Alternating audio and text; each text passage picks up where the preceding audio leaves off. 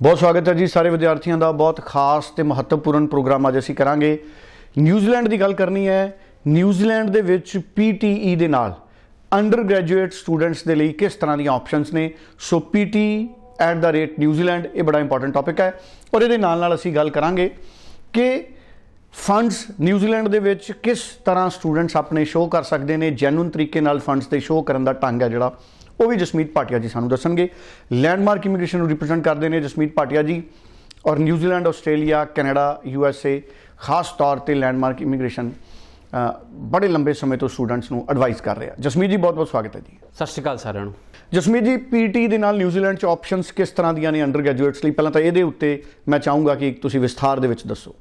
So first of all ਤਾਂ ਜਿਹੜੀ Surinder ji PT ਦੀ ਰਿਕੁਆਇਰਮੈਂਟ ਹੈ ਫॉर ਨਿਊਜ਼ੀਲੈਂਡ ਉਹ ਹੈਗੀ ਹੈ 50 ਸੋ ਜੇ ਤੁਹਾਡੇ ਕੋਲ ਪੀਟੀ 50 ਹੈ ਔਰ ਨੋਵੋ ਬੈਂਡ ਲੈਸ ਦੈਨ 42 ਹੈ ਤਾਂ ਤੁਸੀਂ ਨਿਊਜ਼ੀਲੈਂਡ ਚ ਅਪਲਾਈ ਕਰ ਸਕਦੇ ਹੋ। ਸੋ ਅੰਡਰ ਗ੍ਰੈਜੂਏਟ ਡਿਪਲੋਮਾ ਦੀ ਜਿਹੜੀ ਰਿਕੁਆਇਰਮੈਂਟ ਹੈ ਦੈਟ ਇਜ਼ 50 ਔਰ ਜੇ ਤੁਹਾਡੇ 52 ਹੈ ਤਾਂ ਤੁਸੀਂ 3 ਸਾਲ ਦੀ ਬੈਚਲਰ ਡਿਗਰੀ ਚ ਵੀ ਅਪਲਾਈ ਕਰ ਸਕਦੇ ਹੋ। ਸੋ ਕੁਝ ਕੋਰਸਿਸ ਜਿਹੜੇ ਬਹੁਤ ਜ਼ਿਆਦਾ ਡਿਮਾਂਡ ਤੇ ਹੈ ਅੱਜ ਦੀ ਡੇਟ 'ਚ ਨਿਊਜ਼ੀਲੈਂਡ 'ਚ that is computer engineering other one is hospitality and tourism third is uh, civil engineering fifth, fourth is mechanical engineering and say last is you know construction engineering so ਇਹ ਜਿਹੜੇ courses ਹੈਗੇ ਆ ਬਹੁਤ ਜ਼ਿਆਦਾ demand ਤੇ ਹੈਗੇ ਆ engineering courses ਜਿਹੜੇ ਤੁਸੀਂ ਕਰਨ ਜਾ ਸਕਦੇ ਹੋ ਸਾ- ਸਭ ਤੋਂ ਜ਼ਿਆਦਾ ਕਨਫਿਊਜ਼ਨ ਸਟੂਡੈਂਟਸ ਦੇ ਦਿਮਾਗ 'ਚ ਇਹ ਹੈ ਕਿ ਸਾਨੂੰ ਪੋਸਟ ਗ੍ਰੈਜੂਏਟ ਵਰਕ ਪਰਮਿਟ ਨਹੀਂ ਮਿਲੇਗਾ ਬਟ ਜੇ ਤੁਸੀਂ ਇੰਜੀਨੀਅਰਿੰਗ 'ਚ ਡਿਪਲੋਮਾ ਕਰਨ ਜਾਓਗੇ ਤਾਂ ਤੁਹਾਨੂੰ ਪੋਸਟ ਗ੍ਰੈਜੂਏਟ ਵਰਕ ਪਰਮਿਟ ਮਿਲੇਗਾ।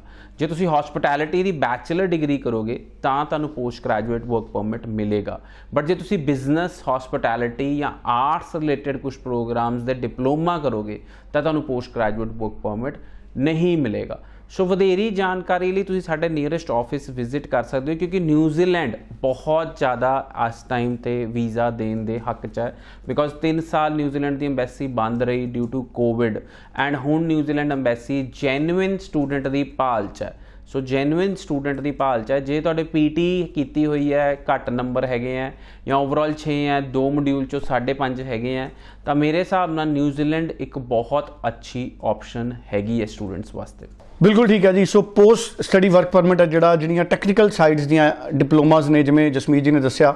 ਸੋ ਖਾਸ ਤੌਰ ਤੇ ਉਹ ਸਟੂਡੈਂਟ ਜਿਨ੍ਹਾਂ ਨੇ ਇਲੈਕਟ੍ਰੀਕਲ ਮਕੈਨੀਕਲ ਆਈਟੀਆਈਜ਼ ਦੇ ਡਿਪਲੋਮਾਸ ਕੀਤੇ ਨੇ ਇਹ ਸਾਰੇ ਜਿਹੜੇ ਸਟੂਡੈਂਟਸ ਨੇ ਅ, ਇਹਨਾਂ ਲਈ ਕਿਤੇ ਨਾ ਕਿਤੇ ਇਹ ਖੁਸ਼ਖਬਰੀ ਵਾਲੀ ਜਿਹੜੀ ਗੱਲ ਹੈ। ਔਰ ਲਾਈਵ ਕਾਲ 90413 90412 ਤੇ ਹੀ ਜਿਹੜੀ ਹੈ ਉਹ ਸਟੂਡੈਂਟਸ ਕਰ ਸਕਦੇ ਨੇ। ਸੋ ਮੈਂ ਸਾਰੇ ਸਟੂਡੈਂਟਸ ਨੂੰ ਕਹੂੰਗਾ ਕਿ ਅ, ਜ਼ਰੂਰ ਅ, ਇੱਕ ਵਾਰੀ ਪਰਸਨਲੀ ਨਿਊਜ਼ੀਲੈਂਡ ਚ ਅਪਲਾਈ ਕਰਨ ਤੋਂ ਪਹਿਲਾਂ ਜਸਮੀਤ ਜੀ ਦੇ ਨਾਲ ਗੱਲ ਕਰਾਂ ਜਸਮੀਤ ਜੀ ਅ, ਨਿਊਜ਼ੀਲੈਂਡ ਨੂੰ ਲੈ ਕੇ ਕਲੈਰਿਟੀ ਨਹੀਂ ਹੈ। ਹੁਣ ਜਿਵੇਂ ਸਾਡੇ ਫਰੈਸ਼ ਸਟੂਡੈਂਟਸ ਆਣਗੇ ਜਾਂ ਇਹ ਇਹ ਫਰੈਸ਼ ਸਟੂਡੈਂਟਸ ਲਈ ਤਾਂ ਚਲੋ ਤੁਸੀਂ ਐਲੀਜੀਬਿਲਿਟੀ ਸਾਰੀ ਦੱਸੋਗੇ। ਜਿਹੜੇ ਸਟੂਡੈਂਟਸ ਰਿਫਿਊਜ਼ਲਸ ਨੇ ਦੂਸਰੀਆਂ ਕੰਟਰੀਜ਼ ਤੋਂ ਯੂਕੇ ਤੋਂ ਆਸਟ੍ਰੇਲੀਆ ਤੋਂ ਕੈਨੇਡਾ ਤੋਂ ਕੀ ਉਹ ਆਪਣੀ ਰਿਫਿਊਜ਼ਲ। ਦੱਸ ਕੇ ਨਿਊਜ਼ੀਲੈਂਡ ਚ ਰੀਪਲਾਈ ਕਰ ਸਕਦੇ? ਉਹ ਸਾਰੇ ਐਲੀਜੀਬਲ ਹੈ। ਜੇ ਤੁਸੀਂ ਕਿਸੇ ਹੋਰ ਕੰਟਰੀ ਤੋਂ ਰਿਫਿਊਜ਼ਡ ਹੋ ਤਾਂ ਤੁਸੀਂ ਐਲੀਜੀਬਲ ਹੈਗੇ ਹੋ ਨਿਊਜ਼ੀਲੈਂਡ ਦਾ ਸਟੂਡੈਂਟ ਵੀਜ਼ਾ ਅਪਲਾਈ ਕਰਨ ਲਈ। ਬਟ ਸਭ ਤੋਂ ਵੱਡੀ ਕਨਫਿਊਜ਼ਨ ਨਿਊਜ਼ੀਲੈਂਡ ਚ ਅਪਲਾਈ ਕਰਨ ਲਈ ਸਭ ਸਾਨੂੰ ਇਹ ਹੁੰਦੀ ਹੈ ਕਿ ਨਿਊਜ਼ੀਲੈਂਡ ਚ ਫੰਡਸ ਦੀ ਬਹੁਤ ਜ਼ਿਆਦਾ ਰਿਕੁਆਇਰਮੈਂਟ ਹੈ। ਸੋ ਸਟੂਡੈਂਟ ਜੇ ਅਸੀਂ ਜੇ ਗੱਲ ਕਰੀਏ ਤਾਂ ਜੇ ਤੁਹਾਡੇ ਕੋਲ 22 ਤੋਂ 25 ਲੱਖ 6 ਮੰਥਸ 올ਡ ਚਾਹੀਦੇ ਆ ਔਰ ਬਾਕੀ ਪੈਸੇ ਤੁਸੀਂ ਨਵੇਂ ਵੀ ਸ਼ੋਅ ਕਰ ਸਕਦੇ ਹੋ ਜਾਂ ਐਜੂਕੇਸ਼ਨ ਲੋਨ ਲੈ ਸਕਦੇ ਹੋ ਜਾਂ ਕੋਈ ਹੋਰ ਤਰੀਕੇ ਵੀ ਸ਼ੋਅ ਕਰ ਸਕਦੇ ਹੋ ਬਟ ਜਿਹੜੇ ਲੇਟੈਸਟ ਜਿਹੜੇ ਫੰਡ ਸਾਨੂੰ 올ਡ ਚਾਹੀਦੇ ਆ, ਉਹ 22 ਤੋਂ 25 ਲੱਖ ਹੀ ਚਾਹੀਦੇ ਹੈਗੇ ਆ, ਜਿਹੜੇ 6 ਮਹੀਨੇ ਪੁਰਾਣੇ ਫੰਡ ਚਾਹੀਦੇ ਆ। ਜੇ ਤੁਸੀਂ ਸਾਰਿਆਂ ਦਾ ਐਜੂਕੇਸ਼ਨ ਲੋਨ ਕਰਾ ਸਕਦੇ ਹੋ, that is even better. ਜੇ ਤੁਸੀਂ ਸਾਰੇ ਫੰਡਸ ਦਾ ਐਜੂਕੇਸ਼ਨ ਲੋਨ ਕਰਾ ਸਕਦੇ ਹੋ, that is also acceptable. ਸੋ 22 ਤੋਂ 25 ਲੱਖ ਸਟੂਡੈਂਟਸ ਨੂੰ ਫੰਡਸ ਚਾਹੀਦੇ ਹੋਣਗੇ, ਜਿਹੜੇ 6 ਮੰਥਸ 올ਡ ਹੋਣਗੇ।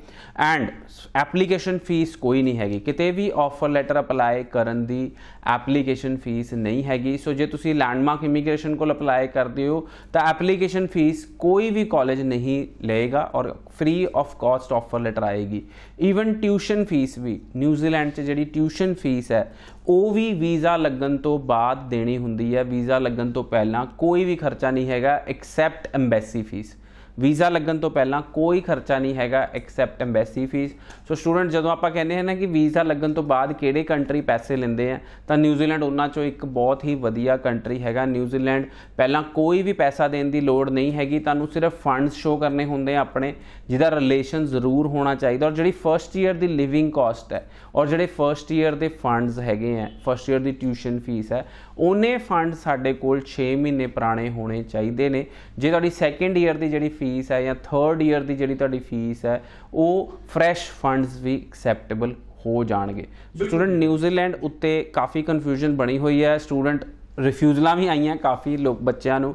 ਹੁਣੇ ਰੀਸੈਂਟਲੀ ਮੇਰੇ ਕੋਲ ਰਿਫਿਊਜ਼ਲ ਵਾਲੇ ਸਟੂਡੈਂਟਸ ਵੀ ਮਿਲ ਕੇ ਗਏ ਆ ਔਰ ਇੱਕ ਚੀਜ਼ ਹੋਰ ਦੱਸਦਾ ਜੇ ਨਿਊਜ਼ੀਲੈਂਡ ਦੀ ਇੱਕ ਵਾਰੀ ਰਿਫਿਊਜ਼ਲ ਆ ਜਾਂਦੀ ਹੈ ਨਾ ਤਾਂ ਸੈਕਿੰਡ ਟਾਈਮ ਨਿਊਜ਼ੀਲੈਂਡ 'ਚ ਵੀਜ਼ਾ ਲੈਣਾ ਬਹੁਤ ਹੀ ਡਿਫਿਕਲਟ ਹੋ ਜਾਂਦਾ ਹੈ। ਸੋ ਨਿਊਜ਼ੀਲੈਂਡ ਉੱਤੇ ਤੁਹਾਨੂੰ ਇੱਕ ਐਕਸਪਰਟ ਐਡਵਾਈਸ ਦੀ ਲੋੜ ਹੈ ਤੁਹਾਨੂੰ ਪਤਾ ਹੈ ਕਿ ਪਿਛਲੇ 15 ਸਾਲਾਂ ਤੋਂ ਲੈਂਡਮਾਰਕ ਇਮੀਗ੍ਰੇਸ਼ਨ ਸਹੀ ਐਡਵਾਈਸ ਦਿੰਦਾ ਆ ਰਿਹਾ ਹੈ ਹਰ ਕੰਟਰੀ ਦੀ। ਚਾਹੇ ਉਹ ਨਿਊਜ਼ੀਲੈਂਡ ਸਟੱਡੀ ਵੀਜ਼ਾ ਹੋਏ, ਚਾਹੇ ਆਸਟ੍ਰੇਲੀਆ ਸਟੱਡੀ ਵੀਜ਼ਾ ਹੋਏ, ਭਾਵੇਂ U S A study visa ਹੋਏ। ਕੈਨੇਡਾ ਤਾਂ ਸਾਡੀ ਟੋਟਲ ਕੋਰ ਐਕਸਪਰਟਾਈਜ਼ ਹੈ। ਬਟ ਅਸੀਂ ਬਾਕੀ ਕੰਟਰੀਜ਼ 'ਚ ਵੀ ਬਹੁਤ ਜੈਨੂਇਨਲੀ ਚਾਹੇ ਥੋੜੇ ਕੇਸ ਕਰੀਏ ਜਾਂ ਅੱਛੇ ਕੇਸਿਸ ਕਰੀਏ ਜਾਂ ਬਟ ਬਹੁਤ ਜੈਨੂਇਨਲੀ ਉਹਨਾਂ ਦੇ ਵੀਜ਼ਾਸ ਆ ਰਹੇ ਨੇ। ਅੱਜ ਦੀ ਡੇਟ 'ਚ ਨਿਊਜ਼ੀਲੈਂਡ ਦੇ ਵੀਜ਼ਾ ਆ ਰਹੇ ਨੇ। ਆਸਟ੍ਰੇਲੀਆ ਦੇ ਐਵਰੀ ਵੀਕ ਸਾਡੇ ਕੋਲ 4-5 ਵੀਜ਼ਾ ਸਟੈਂਪ ਹੋ ਕੇ ਆ ਰਹੇ ਨੇ। ਨਿਊਜ਼ੀਲੈਂਡ ਦੇ ਵੀਜ਼ਾਸ ਵੀ ਆਉਣੇ ਸ਼ੁਰੂ ਹੋ ਗਏ ਐਂਡ ਯੂ ਐਸ ਏ ਬਹੁਤ ਵੱਡੇ ਨੰਬਰਸ 'ਚ ਵੀਜ਼ਾ ਦੇਣ ਵਾਲਾ ਹੈ ਇਸ ਸਾਲ।